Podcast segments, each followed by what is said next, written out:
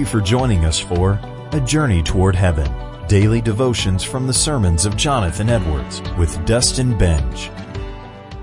The heart of man is naturally prone to sin. The weight of the soul is naturally that way, as the stone by its weight tends downward. And there is very much of a remaining proneness to sin in the saints.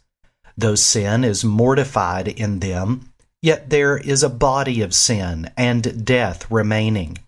There are all manner of lusts and corrupt inclinations.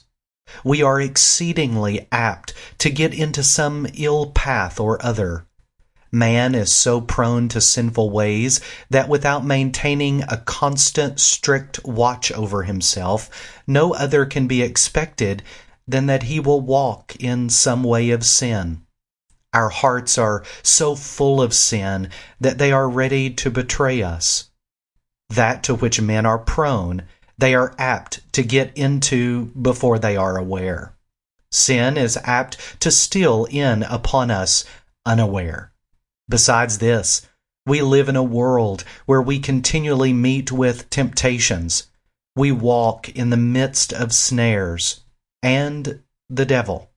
A subtle adversary is continually watching over us, endeavoring by all manner of wiles and devices to lead us astray into bypaths.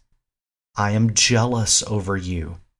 I fear lest by any means, as the serpent beguiled Eve through his subtlety, so your minds should be corrupted from the simplicity that is in Christ.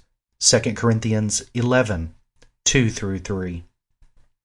Be sober, be vigilant, because your adversary the devil, as a roaring lion, walketh about seeking whom he may devour. 1 Peter 5, 8. These things should make us the more jealous of ourselves. You have been listening to A Journey Toward Heaven, a daily podcast featuring the sermons of Jonathan Edwards. Edwards speaks across the centuries to challenge, edify, and touch your heart for the glory of God as you grow in holiness and conformity to Christ. If you would like to order the book, A Journey Toward Heaven, please visit Reformation Heritage Books at www.heritagebooks.org. Until next time, thank you for joining us for A Journey Toward Heaven.